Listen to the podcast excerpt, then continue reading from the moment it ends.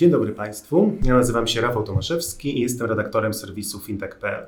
Zapraszam na kolejny odcinek naszego podcastu. Tym razem naszym gościem jest pan Piotr Brewiński, wiceprezes zarządu Fundacji Fintech Poland. Dzień dobry. Dzień dobry, bardzo mi miło. Porozmawiamy przede wszystkim o polskim rynku fintech i wyzwaniach, z jakimi będzie musiał się mierzyć w najbliższym roku. Pokusimy się też o małe podsumowanie e, roku bieżącego, ale na początek może zatrzymajmy się przy samej Fundacji Fintech Poland. Czym się obecnie zajmujecie? E, Fundacja Fintech Poland powstała w 2015 roku jako mm, inicjatywa mm, dwóch osób de facto, e, które podjęły decyzję, że chciałyby zrobić coś dobrego dla rynku mm, innowacji finansowej w Polsce. E, I taki cel statutowy jest podstawowy fundacji, czyli działanie na rzecz rozwoju usług innowacyjnych finansowych e, w Polsce. E, staramy się ten cel realizować w różnym formacie. Mm, uczestniczymy w pracach na e, legislacyjnych, na poziomie uzgodnień rządowych, ale też publikujemy raporty. Od tego się wszystko zaczęło. Pierwsze raporty, pierwszy raport mm, szanse i bariery rozwoju innowacji finansowej został wydany w 2016 roku. I od tego e, momentu de facto obserwujemy bardzo pozytywne mm, reakcje rynku i regulatorów na współpracę z nami. Między innymi w oparciu o tezy, które były przedstawione w tym raporcie, została powołana grupa robocza przy KNF-ie do spraw innowacji finansowych, fintech. Mm, oczywiście braliśmy udział w pracach tej grupy i jesteśmy autorami części z barier, które były przedmiotem prac tej grupy i które udało się usunąć. E, więc y, mm, od tego momentu jakby obserwujemy rzeczywiście taki wzmożony ruch e, na rynku. Nie tylko rynku samych startupów, samych fintechów, ale y, tego, że świadomość y, mm, potrzeby wsparcia dla tego obszaru rynku e, coraz bardziej jest zauważalna po stronie regulatora i nadzorcy. Mm, mamy oczywiście różne doświadczenia. Ostatni rok był ciężki w tym, w tym obszarze. E, natomiast bardzo sobie cenimy e, współpracę z różnymi podmiotami publicznymi. No i taka jest główna misja e, fundacji, tak to postrzegamy. E, chcemy zrobić coś dobrego dla e, sektora finansowego w Polsce, to żeby był konkurencyjny, żeby mógł się rozwijać podobnie jak ma to miejsce mm, chociażby w Wielkiej Brytanii. Czy jesteście zadowoleni z dotychczasowej działalności fundacji, czy może uważacie, że coś można było zrobić lepiej? Aha, absolutnie, zawsze oczywiście można e, zrobić coś lepiej. Na pewno jest to dla nas e, działalność taka dodatkowa. E, fundacja jest finansowana de facto z naszych własnych środków. E, taka e, taka była od samego początku idea, że skupiamy się jednak na tej działalności takiej e, pro bono, quasi, e, nie chciałbym użyć tutaj e, słowa charytatywnej, bo natomiast traktujemy to jako naszą misję społeczną, celem wsparcia rozwoju. Chcemy, żeby po prostu w Polsce było lepiej, żeby to środowisko, ekosystem współpracy firm na rynku finansowym był coraz lepszy. Tak jak wspomniałem na wstępie, mamy koniec 2019 roku, czyli czas na podsumowania, na prognozy dotyczące roku przyszłego. E, więc może zamiast pytać o to, czy fintech będzie się rozwijał, to zapytam, czego spodziewamy się w tym, w tym nowym roku. Zacznę jeszcze od takiego małego podsumowania może tego tak. roku, bo ten rok był wyjątkowy. Wyjątkowy z wielu względów. Z jednej strony nastąpiły zmiany na e, poziomie samego regulatora, dość istotne, które się przekładają na to, jak regulator postrzega e, rynek, jakie ma podejście. E, w ostatnich miesiącach dostrzegamy bardzo duże jakby ożywienie i tutaj otwartość, która nastąpiła, z czego jesteśmy szczególnie zadowoleni. Widzimy, że jest, jest wola współpracy z rynkiem, która się przekłada chociażby nawet w dzisiejsze spotkanie E, dotyczące powołania e, zespołu roboczego do spraw innowacji finansowych, który, e, którego prace mają zostać wznowione. To dla nas jest jakby bardzo optymistyczny prognostyk na przyszłość, patrzymy bardzo optymistycznie na to. Z drugiej strony to był też przełomowy rok, jeśli chodzi o regulacje, wejście w życie PSD2 i mm, otwartej bankowości. Dostrzegamy coraz więcej projektów, które dzieją się w tym obszarze. Ten rok też też pierwsza w Polsce licencja pieniądza elektronicznego. KNF w kwietniu tego roku wydał pierwsze tego typu zezwolenie. Czyli czego możemy się spodziewać w przyszłym roku też z punktu widzenia samej branży fintech, skoro, skoro wiemy, że ten rok 2019 był bardzo intensywny, czy 2020 będzie równie intensywny?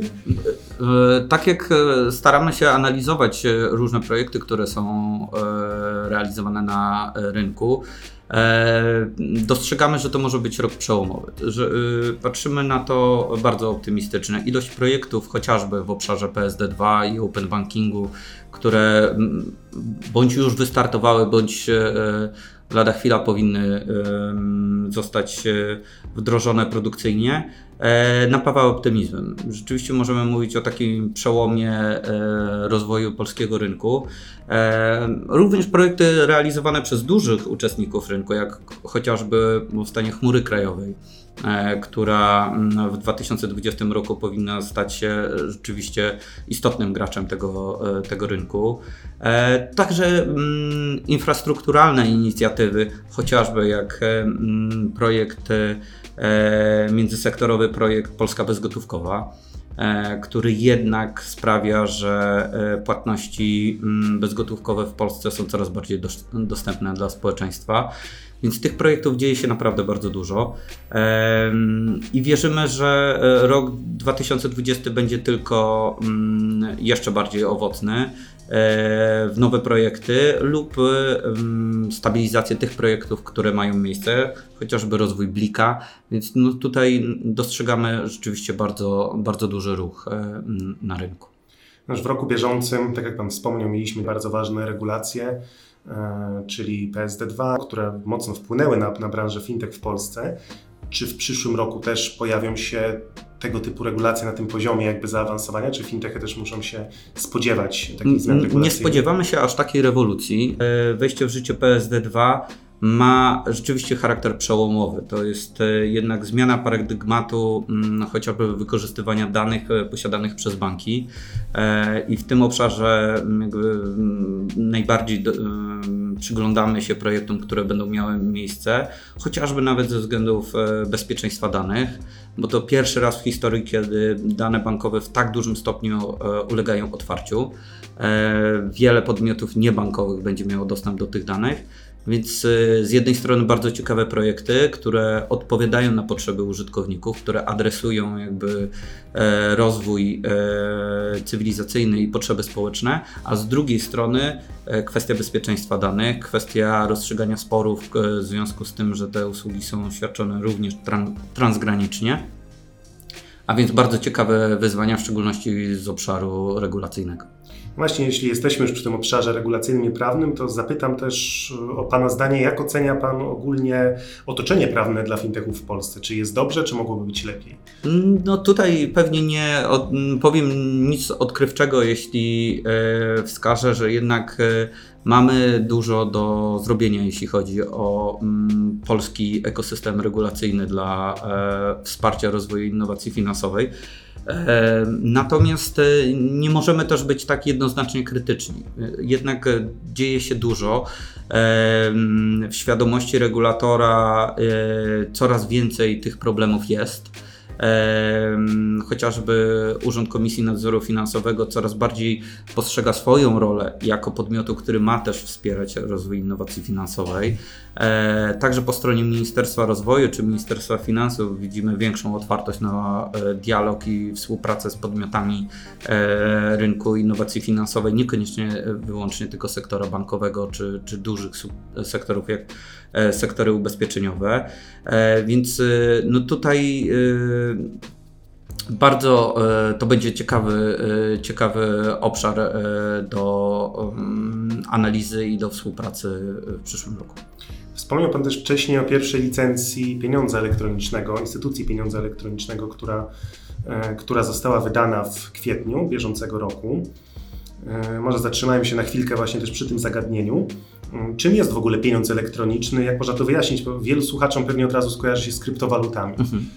E, oczywiście, to, to jest e, w szczególności mając na uwadze ten konkretny projekt, który uzyskał przychylność Komisji Nadzoru Finansowego oparty o technologię rozproszonych rejestrów, a więc blockchain. E, rzeczywiście jakby ta analogia do kryptowalut jest bardzo bliska, bo jednak te podstawowe założenia technologiczne są zbliżone.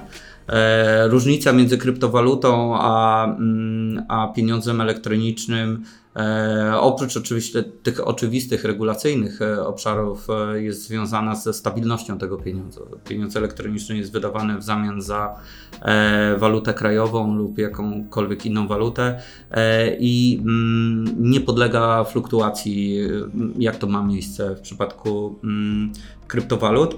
No i oprócz tego y, instytucja pieniądza elektronicznego, tak jak każda instytucja finansowa, jest zobowiązana do wypełnienia wszystkich y, środków bezpieczeństwa finansowego y, nakładanych na ten podmiot na mocy przepisów o przeciwdziałaniu praniu pieniędzy. A więc y, mm, no tutaj to rozróżnienie jest dalece idące od strony w szczególności funkcjonalnej i takiej regulacyjnej pomiędzy kryptowalutami a pieniądzem elektronicznym. Sam pieniądz elektroniczny punktu widzenia użytkownika e, może nie jest e, jakąś formą istotnej rewolucji, bo jednak jego funkcjonalność jest zbliżona do pieniądza bankowego. Te różnice dotyczą głównie obszaru e, przenoszenia wartości tego pieniądza przypadku pieniądza elektronicznego mamy do czynienia z przeniesieniem wartości e, wraz z wykonywaniem transakcji, a nie tylko przeniesieniem roszczenia o wypłatę danej kwoty, tak jak ma to miejsce w przypadku transferów bankowych. E, pamiętajmy, że te środki, które my wpłacamy do banku, jakby zamieniają się w stosunku do nas e, w roszczenie o ich zwrot przez instytucję mm, bankową. Natomiast e, w przypadku pieniądza elektronicznego my rzeczywiście otrzymujemy wartość pieniężną w postaci pieniądza elektronicznego, którą swobodnie dysponujemy i e, w przypadku wykonania transakcji ta wartość jest przenoszona na mm, odbiorcę. Więc to jest chyba podstawowa e, różnica pomiędzy pieniądzem takim bankowym a pieniądzem elektronicznym. Na pierwszą licencję Krajowej Instytucji Pieniądza Elektronicznego w Polsce musieliśmy czekać dość długo. E, Bilon uzyskał ją, tak jak już mówiliśmy, w kwietniu tego roku. Czy Pana zdaniem już niedługo możemy spodziewać się kolejnych licencji? Czy będzie to taka fala, że kolejne fintechy podążą, podążą za Bilonem? E, wierzę, że tak. Wierzę, że e, takich projektów będzie coraz więcej. Mam nadzieję, że to przyczyni się też do tego, że ta sama, udzielenie tej pierwszej licencji do większej przychylności po stronie Urzędu Komisji Nadzoru Finansowego do kwalifikowania projektów jako pieniądz elektroniczny. E, no, od lat e, znamy ten problem jakby niechęci czy, czy, czy jakby odmienności kwalifikowania usług w oparciu o pieniądz elektroniczny na poziomie polskim, a europejskim. Tutaj mamy du dużą rozbieżność podejścia nadzorców. E, nie chcę oceniać, jakby, które podejście jest prawidłowe, ale no, w takim otoczeniu musimy sobie radzić i się odnaleźć. Natomiast Oczywiście y, mam nadzieję, że to jest moment przełomowy dla rozwoju pieniądza elektronicznego w Polsce i tych projektów będzie powstawało coraz więcej, a tym samym rynek będzie e, rósł e, nieporównywalnie szybciej niż miało to do tej pory. Wspomniał Pan jeszcze wcześniej o dzisiejszym spotkaniu w Komisji Nadzoru Finansowego dotyczącym e, powołania grupy roboczej tak, do spraw fintech. Czy mógłby Pan powiedzieć coś więcej odnośnie tego spotkania?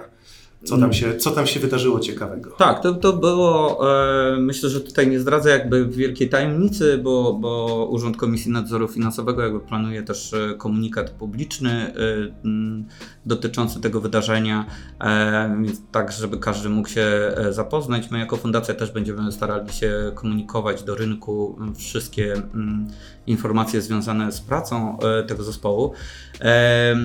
To wydarzenie y, ma charakter de facto takiego zainicjowania po raz wtóry prac tego zespołu. Przypomnę tylko, że w 2017 roku taki zespół funkcjonował przy Komisji Nadzoru Finansowego i bardzo mm, efektywnie pracował nad usunięciem barier e, rozwoju innowacji finansowych w Polsce i bardzo podobne mm, zadania e, mm, urząd stawia e, temu nowemu zespołowi.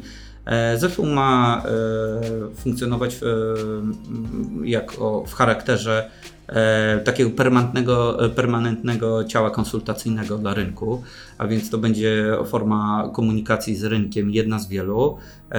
Nie zapominajmy, że jest jednak Innovation Hub i on tutaj również zostaje na nowo tchnięte życie po stronie komisji, aby ten projekt był realizowany. Mm, zespół będzie pracował nad usunięciem barier, tych, które rynek jest w stanie zidentyfikować samodzielnie lub mm, one są identyfikowane po stronie e, samego nadzorcy lub regulatora w Ministerstwie Finansów, tak żeby jednak e, nasze otoczenie regulacyjne było jak najbardziej konkurencyjne w stosunku do mm, regulacji e, w innych krajach członkowskich. E, pamiętajmy, że mm, my jako kraj członkowski gdzieś tam poruszamy się w tych ramach e, regulacyjnych e, nadawanych przez regulatora europejskiego, jednakże sposób implementacji potrafi się radykalnie różnić pomiędzy krajami członkowskimi. Więc tutaj będziemy zabiegać o to, żeby tam, gdzie można wykorzystać szanse dla rozwoju, tam, gdzie można bez generowania dodatkowego ryzyka E, nadmiernego ryzyka dla sektora finansowego e, pozwolić na więcej podmiotom regulowanym, będziemy zabiegać o to, żeby regulator wyraził na to zgodę. Jasne. Zmierzając już ku końcowi naszej rozmowy, e, zapytam też o wyzwania, mm, z jakimi musi się mierzyć branża fintech. Co Pana zdaniem najbardziej, najbardziej boli polski fintech? To jest bardzo złożone zagadnienie. To e, nie ma na pewno prostej odpowiedzi. Oczywiście e, możemy jej szukać w, oparciu o porównanie do innych rynków, e, na których ta branża rozwija się zdecydowanie szybciej. Tak jak wielokrotnie staraliśmy się prowadzić ankiety wśród różnych projektów fintechowych, co stanowi taką największą barierę dla ich rozwoju. E, część podmiotów wskazuje finansowanie i to nie jest tylko kwestia jakby pozyskania tych środków, ale też sposobu ich wydatkowania. E, mm, w szczególności w takiej kulturze gdzieś tam zachodu, E, czy, czy, czy nawet azjatyckiej, jednak jest dużo większe przyzwolenie na to, żeby zaryzykować kapitałem. W Polsce bardzo rzadko spotyka się inwestora, inwestora, który jest w stanie zaryzykować swoim kapitałem i dać większą swobodę mm, do realizacji projektu. E, drugi obszar to na pewno jest e, współpraca z dużymi podmiotami finansowymi. E, w Polsce z uwagi na to, że chociażby sektor finansowy, bankowy jest bardzo rozwinięty, bardzo nowoczesny na tle e, innych rynków, e, tej przestrzeni jest dużo mniej. Fintechy rzeczywiście muszą optymalizować swoje procesy, tak żeby dać jakąś wartość, dużą dodaną wartość dla dużych instytucji finansowych, żeby chciały z nimi współpracować. No i kwestie regulacyjne. I, e, oczywiście jakby dostępność chociażby do uzyskania zezwolenia, e, wykładnie różnych przepisów, czy to w obszarze crowdfundingu, e, czy outsourcingu, one wielokrotnie stawały się barierą do rozwoju e, w Polsce. Stąd nieczęsto zdarza się tak, że podmioty jednak uciekają e, z Polski, albo świadczą usługi za granicą, albo całkowicie przenoszą swój biznes za granicę, tam gdzie widzą potencjał rozwoju w wyższym stopniu niż w Polsce. Jasne, dziękuję bardzo. Myślę, że tutaj możemy postawić kropkę. Dziękuję uprzejmie. Gościem podcastu fintech.pl był pan Piotr Brewiński, wiceprezes zarządu Fundacji Fintech Poland. Ja również dziękuję. Do usłyszenia. Ja nazywam się Rafał Tomaszewski i zapraszam na kolejną audycję już wkrótce.